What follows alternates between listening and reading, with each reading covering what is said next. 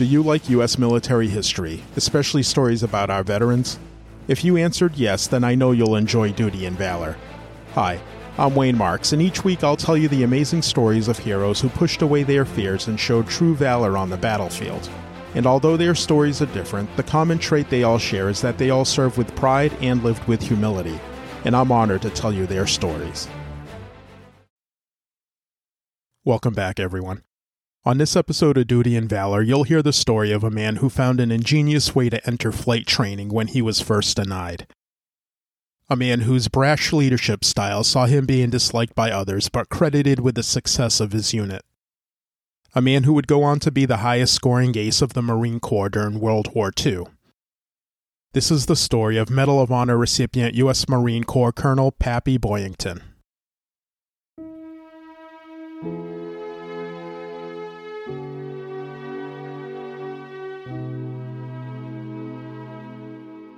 Born on December 4, 1912, Gregory was born to parents Charles and Grace Boyington of Coeur d'Alene, Idaho. His parents divorced when Gregory was very young, and unbeknownst to him, he was raised by his mother and stepfather, Ellsworth Hollenbach. Because of this, he would go by the name Gregory Hollenbach as a child and young adult. His family eventually moved to Tacoma, Washington, where he attended Lincoln High School, and after graduation in 1930, he attended the University of Washington, where he joined the Army ROTC. He eventually received a commission as a second lieutenant in the U.S. Army Coast Artillery in 1934, where he served on active duty for two months. The following year, he applied for the Aviation Cadet Training Program but was turned down as he had gotten married to Helen Clark the previous year, and the program was only open to unmarried men. Shortly after, Gregory decided that he wanted a transfer to the Marine Corps. During the process of securing identity documents, he stumbled upon his original birth certificate, and it was then that he first learned a man named Charles Boyington was his biological father. With his birth certificate in hand, he joined the Corps as Gregory Boyington, a man who had no record of ever being married. Because of this, he was able to attend flight training at Naval Air Station Pensacola, on March 11, 1937, Gregory was officially designated as a naval aviator and was soon moved to Quantico and then later to San Diego Naval Air Station. By November 1940, Gregory, who was now a first lieutenant, returned to Pensacola as an instructor. In mid 1941, he had an incident with another instructor there. The two men had a disagreement, and during the argument, Gregory punched the other officer. He was soon advised that he would be facing a court martial for his actions.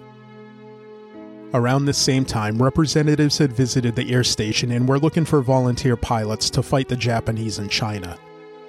Not wanting to face that court martial, he resigned his commission in August of 1941 and volunteered to fight with what would be called the American Volunteer Group, or the Flying Tigers as they would famously be called. The Flying Tigers were tasked with defending China and the Burma Road. His time there was marked with aerial successes and turmoil in his unit. He was credited with six aerial victories, but it was also reported that he was in trouble continually and was even called a liar and a drunk by the other pilots. His time with the Flying Tigers ended in April 1942, less than a year after joining them. By September of that year, he was back in the Marine Corps, now with the rank of Major. Gregory was soon sent back to the Pacific as the executive officer of Marine Fighting Squadron 122, and then with the Marine Fighter Attack Squadron 214, the unit better known as the Black Sheep Squadron. Gregory, who was 31 years old and about 10 years older than the other men of the unit, was given the nickname Gramps, the nickname didn't stick, but it was eventually changed to Pappy, a name that ended up staying with him the rest of his military career and beyond. During his time in the Black Sheep Squadron, Pappy flew the F 4U Corsair, a single seat fighter plane that entered military service during World War II and served through the Korean War. Over a 32 day stretch, Pappy was in his Corsairs. He shot down 14 enemy planes, and by December 1943, his number of aerial victories had reached 25, just one short of the record set by Captain Eddie Rickenbacker. U.S. Army Captain Eddie Rickenbacker had set the record of 26 over the skies of Europe during World War I. In addition to Pappy's success, the Black Sheep Squadron under his leadership shot down 100 enemy aircraft and destroyed approximately 100 more on the ground in just 84 days of combat. The following month, on January 3, 1944, Pappy tied Captain Rickenbacker's record when he scored his 26th aerial victory over Papua New Guinea. During this same battle, he shot down another two planes, bringing his total to 28 but the last two kills weren't confirmed until almost two years later, as Pappy was shot down and taken as a POW by the Japanese. After being shot down, Pappy was able to escape his plane and ended up in the waters off the New Britain coast. He was soon captured by the crew of the Japanese submarine I 181 and transferred to confinement with the forces on shore. And it was lucky for Pappy that they did so, as the submarine was sunk just days after capturing him. The Americans were never notified that Pappy was being held as a POW, so his official status remained missing in action. Though he was not confirmed to still be alive, he did receive a promotion to lieutenant colonel while in confinement. In total, he spent 20 months as a prisoner of war until he was finally released on August 29, 1945, following the Japanese surrender. After his final two kills were confirmed, he became the top ace in the Marine Corps during the war.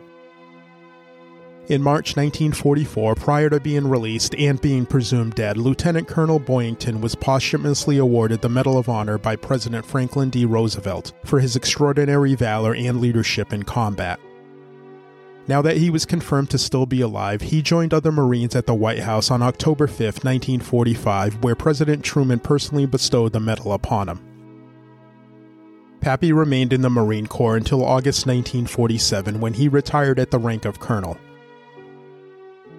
Colonel Gregory Pappy Boyington passed away on January 11, 1988, at the age of 75, in Fresno, California, and he is interred at the Arlington National Cemetery.